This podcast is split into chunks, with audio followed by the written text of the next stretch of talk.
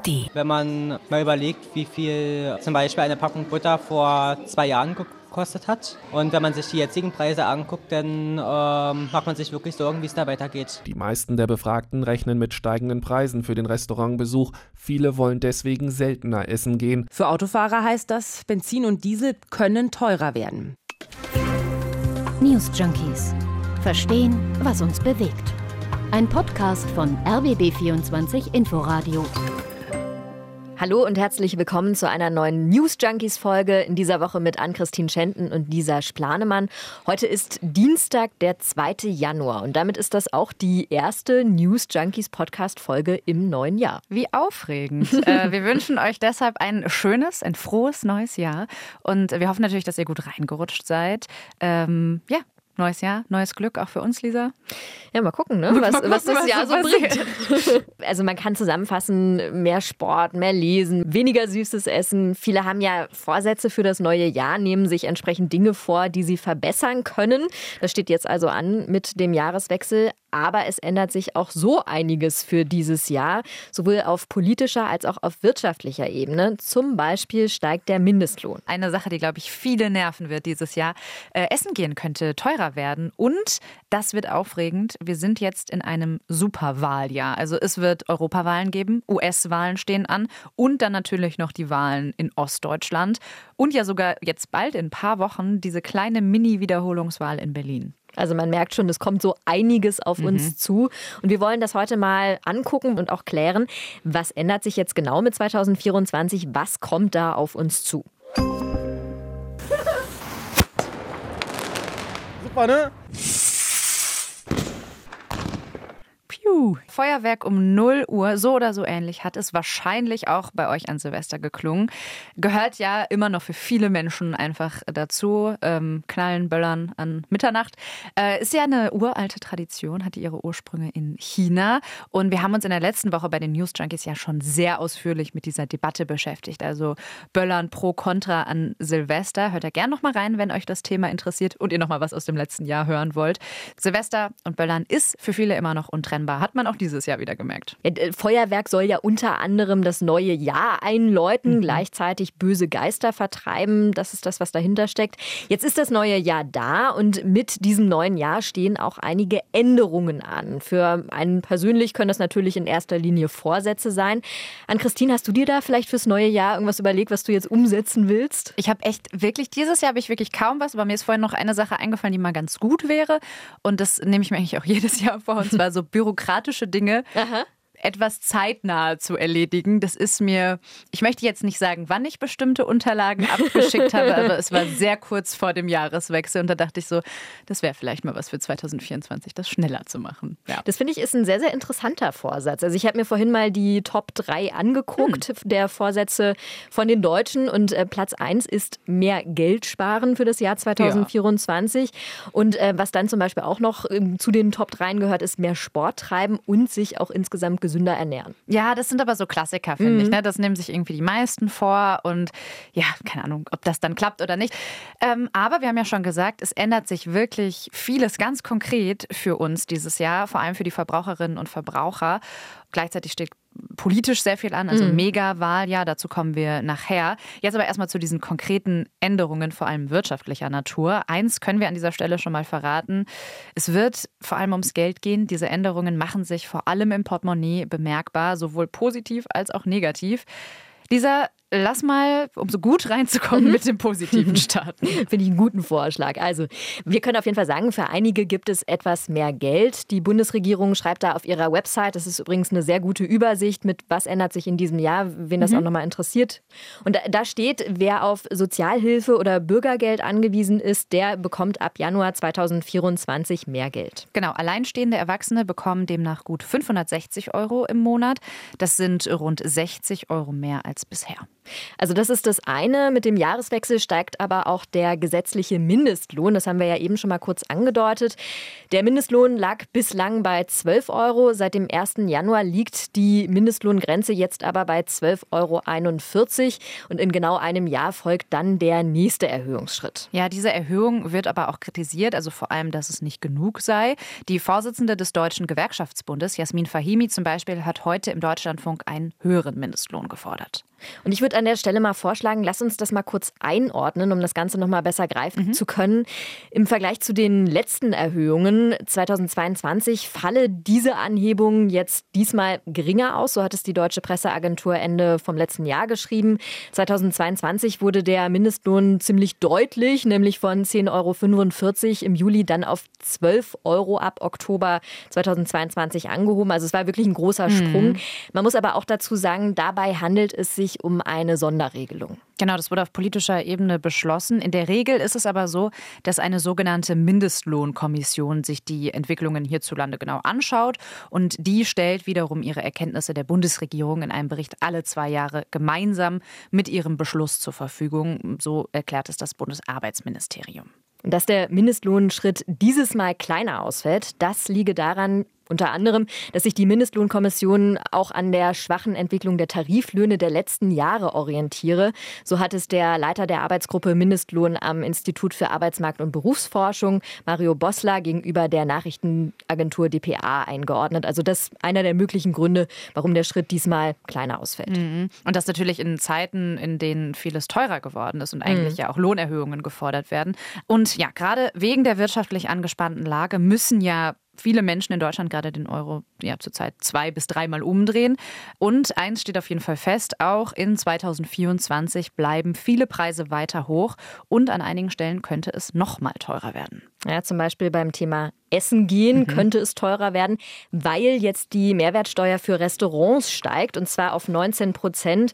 In den letzten Corona-Jahren wurde dieser Steuersatz runtergeschraubt. Jetzt wird er aber eben entsprechend wieder angepasst und das macht sich dann vielleicht auf der Speisekarte bemerkbar. Mhm, und zwar durch die Bank. Ne? Also Salat, Pizza, Schnitzel, all das könnte deutlich teurer werden. Mhm. Ende Dezember wurden Studienergebnisse veröffentlicht, die zeigen, die Menschen planen durch die drohenden Preiserhöhungen in Restaurants tatsächlich weniger essen zu gehen. Dazu mal unser Hauptstadtkorrespondent Philipp Prost. Die repräsentative Umfrage im Auftrag der deutschen Presseagentur kommt zu dem Ergebnis, dass 69 Prozent der Bevölkerung gegen die Steuererhöhung ist. Die meisten der Befragten rechnen mit steigenden Preisen für den Restaurantbesuch. Viele wollen deswegen seltener essen gehen, auf günstigere Restaurants ausweichen oder bei der Bestellung und dem Trinkgeld sparen. Und das kann im Umkehrschluss natürlich dann auch für die Gastronomie bedeuten, dass sie weniger Einnahmen macht. Muss man jetzt natürlich abwarten, wie sich das mit dem neuen Jahr entwickelt. Ja, nicht nur im Restaurant könnten die Preise steigen, auch der CO2-Preis wird hochgeschraubt. Und das wird viele Autofahrerinnen und Autofahrer betreffen.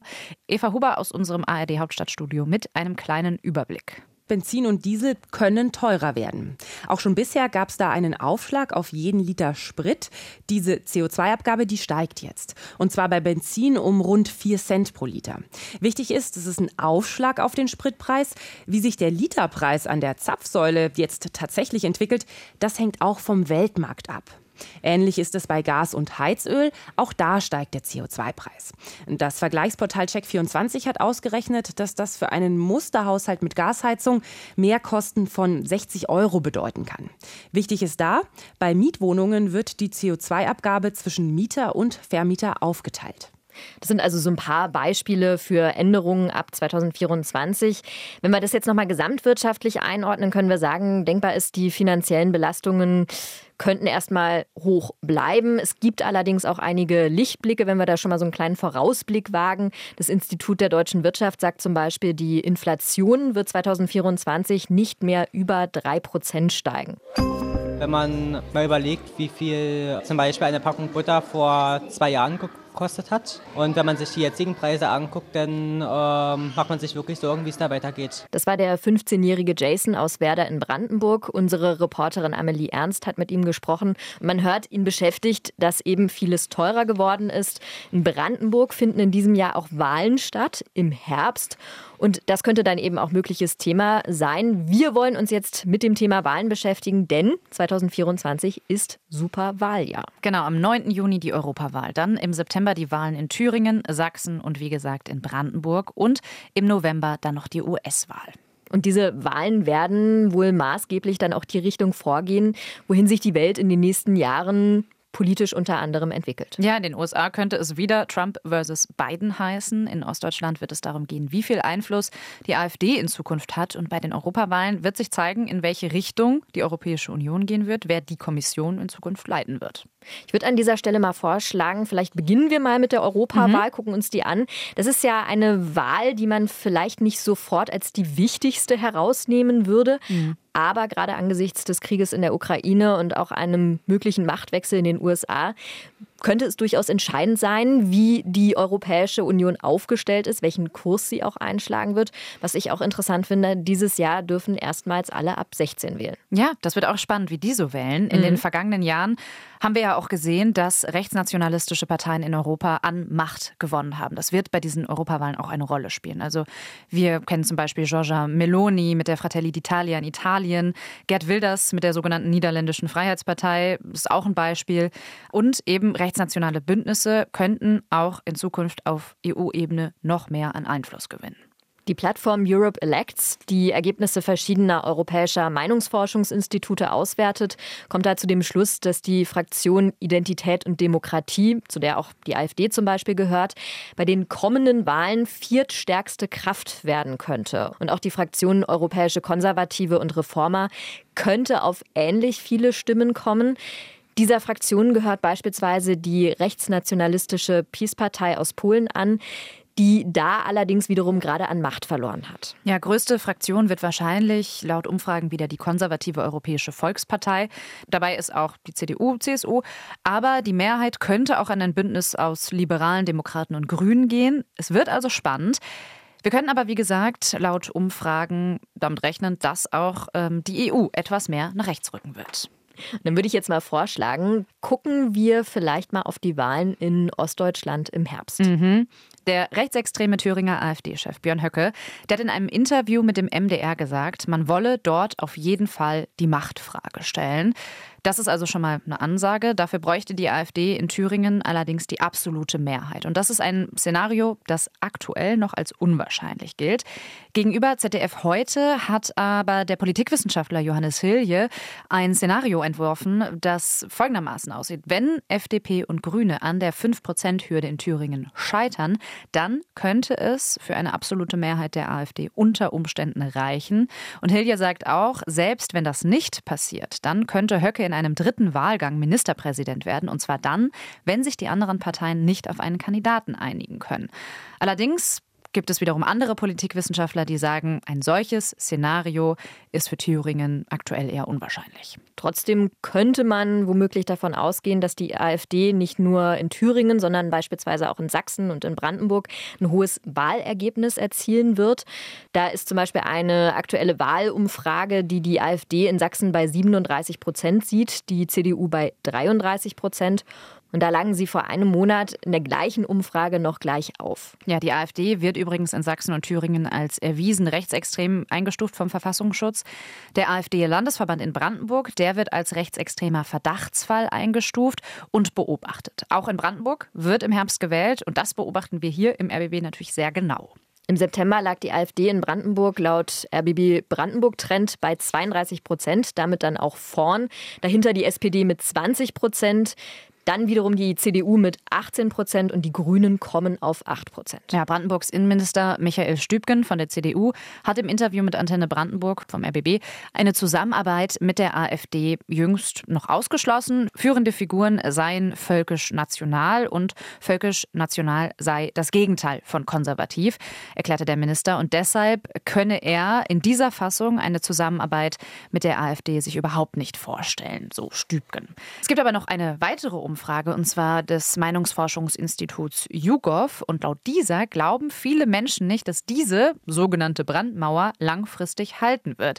42 Prozent glauben das nicht. Nur 36 Prozent sind der Meinung, dass diese Brandmauer weiterhin steht.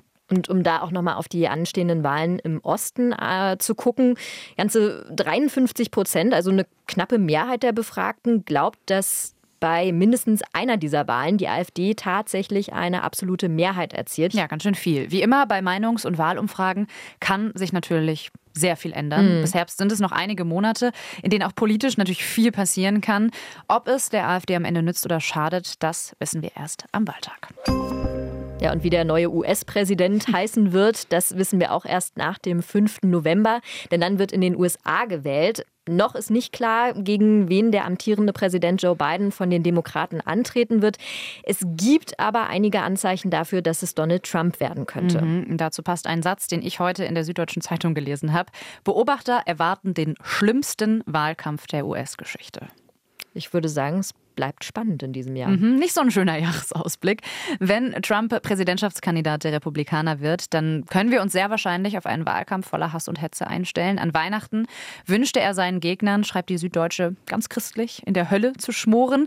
Also Trump hält dazu weiter am Mythos der geklauten Wahl von 2020 fest. Er wirft Joe Biden vor zu lügen und trotz ja, seiner zahlreichen Anklagen und der jetzt immer noch laufenden Gerichtsprozesse scheint seine Beliebtheit nicht zu schwinden. Also im Gegenteil. Ne? Seine Anhänger, die scheinen sich wirklich mit jedem Gegenwind nur noch enger an ihn zu binden. Und wir hören jetzt mal zwei Trump-Wähler, die eben genau dieser Meinung sind, und zwar, dass ja, die Anklagen gegen Trump nur eine Kampagne seien. They have gone after Trump because they're uh, fearful that uh, he actually is most likely going to get reelected. He knows how to run the country.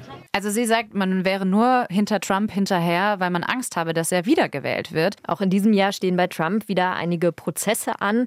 Sogar während des Wahlkampfs könnte er vor Gericht stehen. Aber ja, es ist gut möglich, dass das seinen Umfragewerten nicht unbedingt schaden wird.